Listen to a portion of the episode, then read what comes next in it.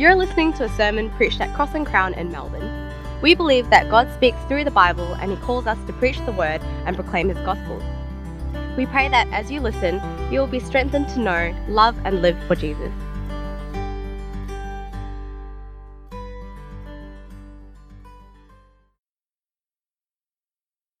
Almighty God and Judge of the secrets, completely wash away our guilt and cleanse us from our sin. Create a clean heart for us and renew a steadfast spirit within us. Be gracious to us according to your faithful love in King Jesus. Amen. Well, let's face it, right? Some things are simply a match made in heaven. Some things are simply a match made in heaven. You could think of maple syrup and bacon, steak and whiskey, tea and tapioca. But there, but there are other things that are simply a combination concocted in hell. I, I just think about it uh, bananas and jaffles, pizza and pineapple, durian and alcohol, apparently, well, durian and anything really. Uh, see, there are some things in life that just simply don't go together. They're, they're like two north facing magnets which will never, ever meet. And today, God wants us to see those two things in the world that more than anything else just don't go together. You see, more than anything else, they are so incompatible that they can't even coexist. I wonder if you can guess what they are. What are those two things that are so incompatible in this world that they can't even coexist? Well, here it is Jesus and religion. Jesus and religion.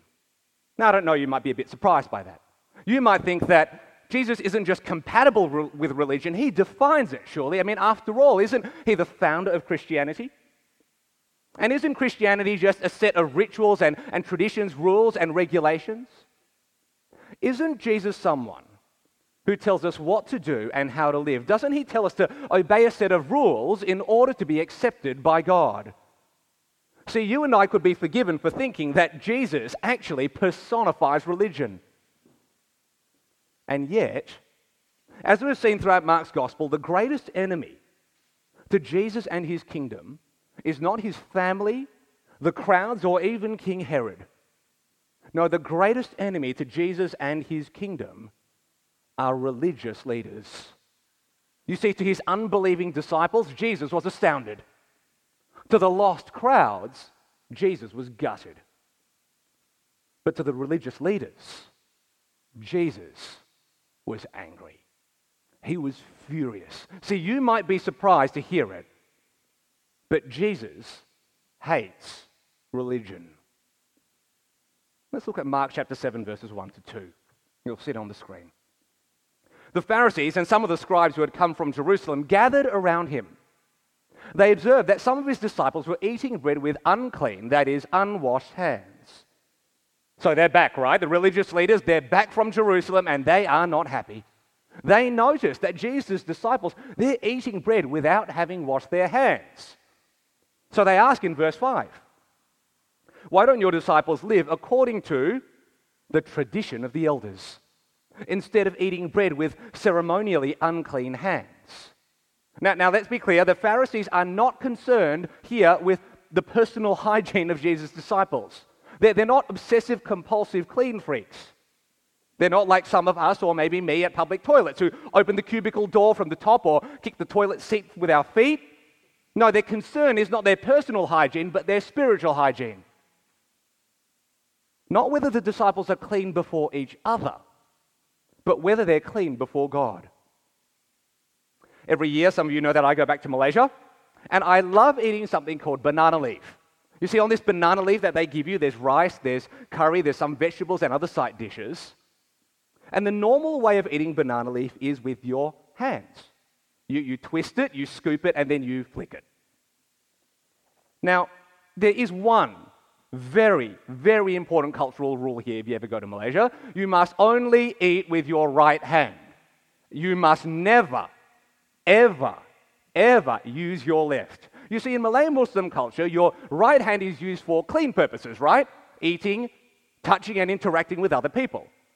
but not your left hand. Your left hand is used for unclean purposes, specifically wiping bodily waste. So you can imagine, right? You must never ever use your left hand to eat food in Malaysia. Because if you do, you will make your whole body unclean. It's not all that dissimilar from what's going on here in Mark's gospel. You see, it's why all the way back in Exodus chapter 30, the Lord said to Moses that the priests, the people who represent God's people, must wash their hands and feet. Because if we're going to come before God, we must be clean before God. See, if we're going to come before God, we must be clean before God. But the Pharisees here in Mark's gospel know they're demanding far more than even that. They're demanding not just that the priests wash themselves, but that everyone washes themselves. You see what they've done? They've, they've added human tradition to God's commands. Now, notice verses 3 and 5, right? The Pharisees accused Jesus' disciples of not obeying the tradition of the elders. Not God's laws, but their traditions. And in verse 4, we see how extensive these traditions are. Uh, when you come from the marketplace, meaning the unclean place, they do not eat unless they have washed. And there are many other customs they've received and keep, like the washing of cups, pitchers, kettles, and even dining couches.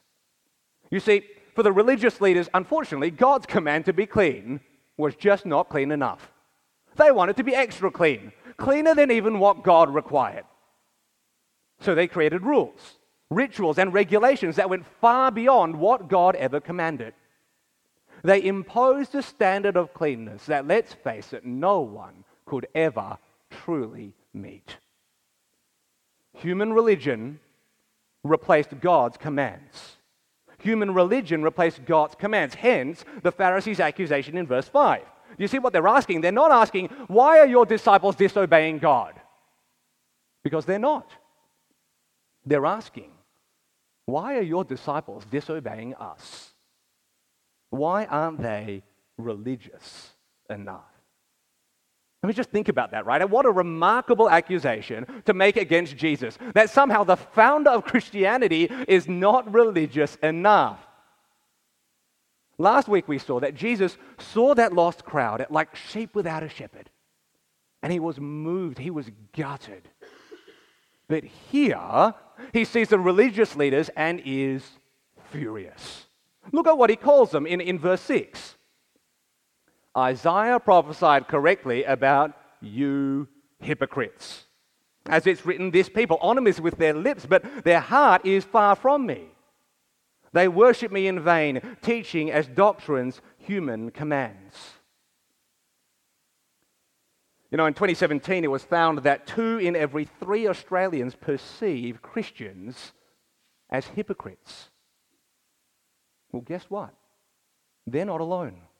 Because that's exactly what Jesus calls the religious leaders of his day. You hypocrites. Jesus hates religion. And from the prophet Isaiah, he's going to tell us exactly why. And here are two points for today. Here are the two problems with religion. Firstly, religion is all about us, not about God. Secondly, religion is all about our hands and not about our hearts. Let's look at that first point together in verse 8. Abandoning the command of God, you hold on to human tradition. He also said to them, You have a fine way of invalidating God's command in order to set up your tradition. See, God's original plan was for all of us to be clean before Him, right? If we're clean before God, then we can come before God. Hence His command for the priests, our mediators, to wash themselves. Being clean before God allows us to come before God. But religion is all about us not about God. It's all about human tradition, not God's command. See, the religious leaders didn't hold people to God's standard of cleanness, but their standard of cleanness. And the washing, which should have been a bridge to God, ends up being a barrier to God instead. I want you to imagine it's as if there's a newly married couple who, on their wedding day, promise to love each other as long as they both shall live. It's a beautiful moment, isn't it? And then the husband says, You know what? I want to capture this moment and make sure the flame stays alive. So, in, in an effort to keep that promise, he insists that he and his wife will create a marriage tradition. They will write each other a love letter every day of their marriage. And you're like, wow, it sounds beautiful. Except for those of you who are engaged, you're like, nah, that is a very bad idea. See, in their first year, neither of them miss a day. Every day they remind each other of their love. But one day, the faithful wife who genuinely loves her husband, who honors her promise, forgets to write her letter. And the husband is furious. He accuses her of failing to love him. If you really loved me, where's my letter? But you see, he's totally missed the point. That the letter is supposed to be a bridge for their relationship, not a barrier to it. What was intended to be a blessing is now a burden. The letter was never the point, it existed only to serve the promise. But for the man and for religion, human tradition trumps God's commands. You see, that's what the Pharisees were doing. They were replacing God's will with their traditions. They were demanding the letter while ignoring the promise. Look at what Jesus now says in verse 10. He picks up on God's command for us to honor our parents, to provide for them in their old age. That's God's command. That's His goodwill. Now, as a side note, I know that a lot of you here right now are planning for your life ahead marriage, children, family, and work. But I want you to see please don't forget to plan for your parents. How you'll love them, how you'll support them, how you'll provide for them. That is something that honors God. But I want you to notice how religion takes God's will and then distorts it into our tradition. How religion makes it all about us and no longer about God. You see, in verse 11, the Pharisees demand something called Corban. Now, you see, Corban was, a pro- was property that a son would dedicate to the temple as part of his will. It's like I'd take my house and say, when I die, house is going to go to Cross and Crown. But until I die, my property is held on trust. Can't be used for anything at all, not even to support my aging, starving parents. They're not starving, don't worry. God says, honor your father and mother, but the son says, no can do. That is reserved for religion. So now we have this sick twist of irony, right? Religion d- abandons the needy and actually dishonors God. Oh, but it gets worse. Here's the kicker God never wanted Corban. He never commanded it, He never even asked for it. It is the solely patented invention of religion. See, religion demanded it at the cost of obeying God, at the cost of providing for our elderly parents, and it's religion that profits off everyone else's loss. It's no wonder that Jesus hates religion. Religion is all about us, our traditions, our profit, but not about God not about his commands, not about his glory. If you're not a Christian, I wonder what you think it actually looks like to follow Jesus. You may have been coming along to church and hearing about who Jesus is, but if you were to picture an image of what my life would look like if I were a Christian, what would you see?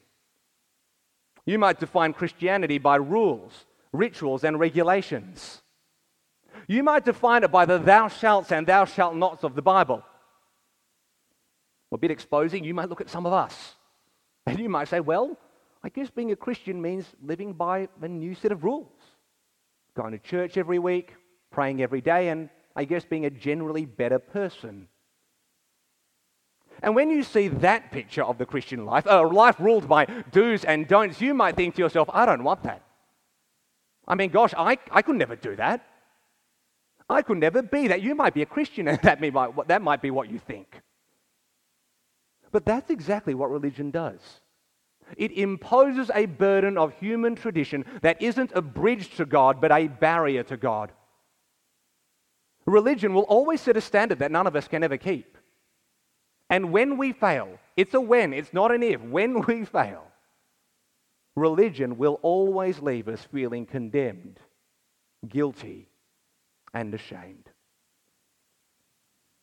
But I want you to know that Jesus is not like that. Jesus is not like that. Jesus does not demand that we be more religious, perform more rituals, obey more rules. He does not demand that we do the right thing, think the right thought, say the right word, or live the right life. Well, he knows that we can't. But where we can't, he can. Whatever standard religion sets, I promise you, Jesus satisfies. He is the only person in human history who lived the perfect life that we could never have lived. He met all the demands of religion on our behalf so that you and I are no longer bound by those very demands. You know, I grew up in the 90s wearing a sweaty wristband that asked the question, What would Jesus do? But the real question is not what would Jesus do, is what has Jesus done? You see, religion says do, Jesus says done. Religion says follow that rule, but God says follow my son. Religion commands, condemns, and racks us with shame, but Jesus frees and forgives all who call on his name. You see, the problem with religion is that it's all about us, it's not about God. It's a barrier, it's not a bridge. Jesus has met every demand that religion has ever made. And he has torn that barrier down and himself become our bridge. It's amazing, is as Christians, we have every reason to rejoice, every reason to be free. And yet, for some reason, even we Christians keep running back to religion, don't we? We continually want to add our works to God's grace. Just like the Pharisees, we replace God's commands with our human traditions. And if there's one tradition that many of us today will add to the gospel, it is the tradition of intellectualism. You see, we secretly judge our brothers and sisters based on what authors we read, what podcasts we listen to, what songs we sing, or what churches we attend. We look down on Christians who don't share our theological convictions, and we despise those who belong to a different tribe. You see, the truth is, we return to religion because we love religion. We love religion because it values people on the basis of our standards, not God's. We value religion because it allows us to measure our success against someone else's perceived failures. We love religion because it feeds our pride, separates us from the pack, and gives us the illusion of special access to God that no one else has. But I hope you can see what a wicked religious heart. It's no wonder that Jesus hates religion. And yet we love it. We love it. Because just like the Pharisees, it's all about us. And it's not about God.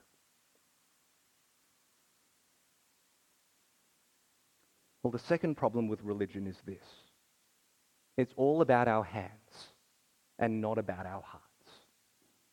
Look with me at verses 14 and 15 where Jesus tells a parable.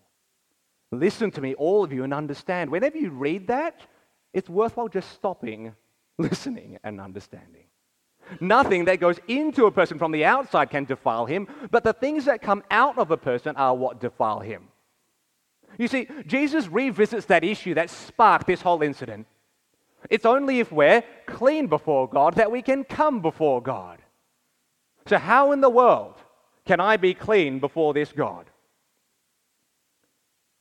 Well, religion says, wash your hands.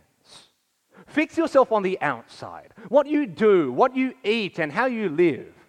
You see, if you're a Jew or Muslim, the way in which you're clean before God is to eat clean food, right? For a Jew, your food must be kosher. For a Muslim, your food must be halal. For them, what is unclean on the outside can actually make us unclean on the inside. So live a better life. Eat the right food, say the right things, do the right actions, but not according to King Jesus. Because look at what he says in verse 18 to 19. Don't you realize that nothing going into a person from the outside can defile him? For it doesn't go into his heart, but into his stomach and is eliminated, or literally, it passes straight into the toilet. Jesus is actually being a little bit crude here, right? He's saying, if you hope that clean food is going to save you, then you can watch your Savior be flushed down the toilet. Because the problem is not with your stomach, it's with your spirit. The problem is not in your hands, but in your hearts. That's why in verse 19, Jesus declared all foods clean. You see, if you're a Christian, I want you to hear some good news. You and I are not bound by any food restrictions. We don't have a kosher or halal diet for one simple reason no food can ever make us clean before God. No food can ever make us clean before God. But it's not just about what we eat. No food, no action, no behavior, no lifestyle, and no good work can ever make us clean before God. You see, it's not as if we start clean on the inside and then we're tainted by the world on the outside. No, our problem with God doesn't come from without, it comes from within. Look at verses 20 to 23. What comes out of the person is what defiles him. For from within, out of people's hearts, come evil thoughts, sexual immoralities, thefts, murders, adulteries, greed, evil actions, deceit, self indulgence, envy, slander, pride, and foolishness. All these evil things come from within and defile a person. You see what Jesus is saying? The heart of our problem is a problem of our hearts. The heart of our problem is a problem of our hearts. If you ever studied Macbeth back in high school, you might remember this. We're all a bit like Lady Macbeth, aren't we? Who washes her hands with water every day, and yet she cannot out the damn spot of guilt on her heart. Her heart is tainted with the blood of King Duncan, yet no water can ever wash that spot clean. What she didn't know was what can wash away her spot.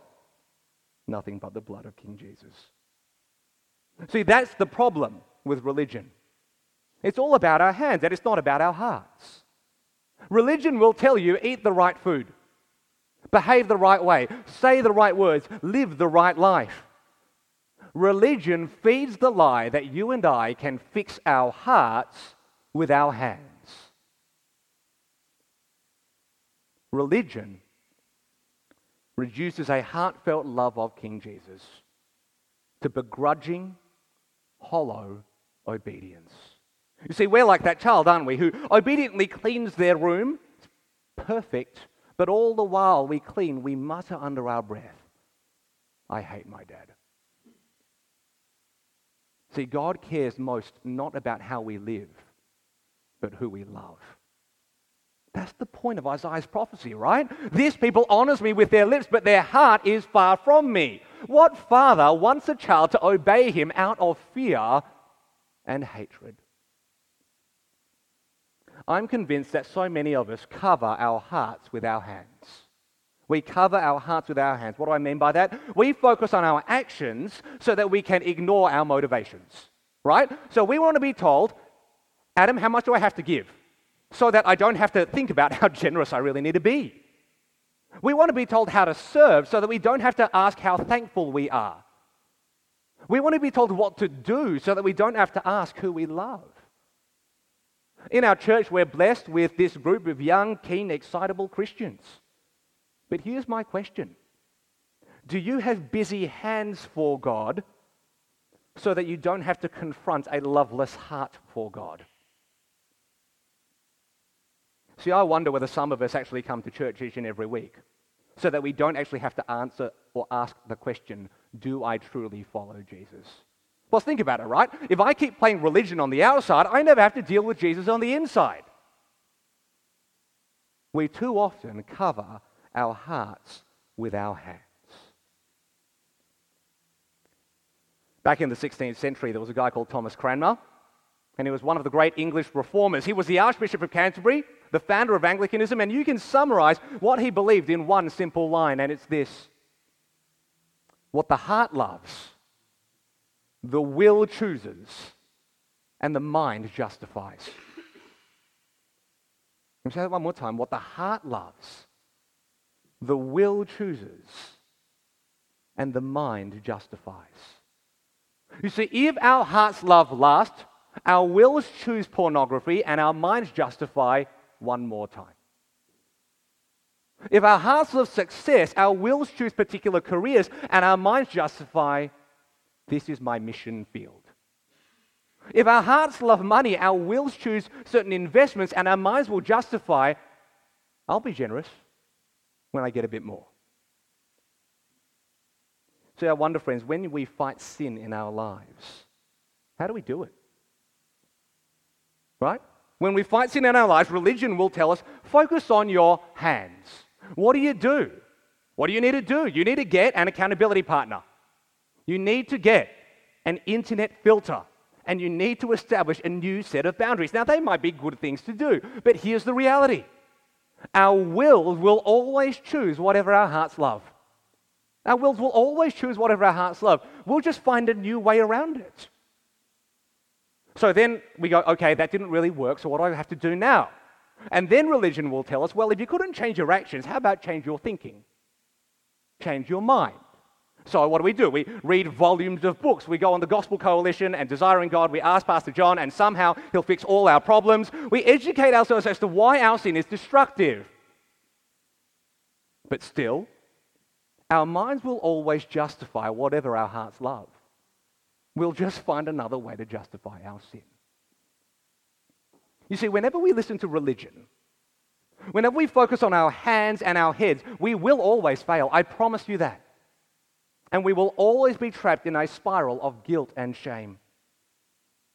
Because what the heart loves, the will chooses, and the mind justifies. The heart of our problem is a problem of our hearts.